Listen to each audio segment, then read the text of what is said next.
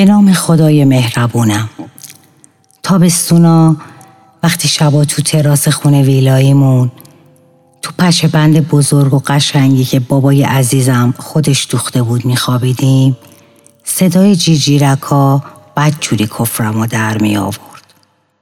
چون نمیذاشتن بخوابم. بهشون می‌گفتم کوفت چی می‌خوای؟ واقعا سرم درد می‌گرفت آخه.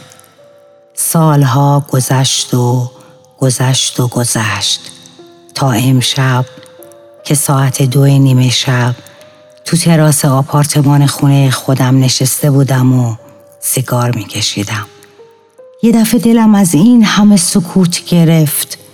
با خودم گفتم وای چقدر دلم برای صدای جیجیرک ها تنگ شده.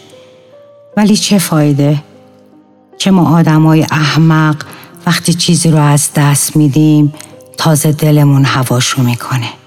آخ که چقدر دلم برای قدیما و اون روزا تنگ شده. و چقدر دلم برای صدای جیجیرک ها تنگ شده. خونه ویلایمون رو بابام فروخت. پشه بندم پوسید و از بین رفت. ولی راستی جیرجیرک ها کجا رفتن؟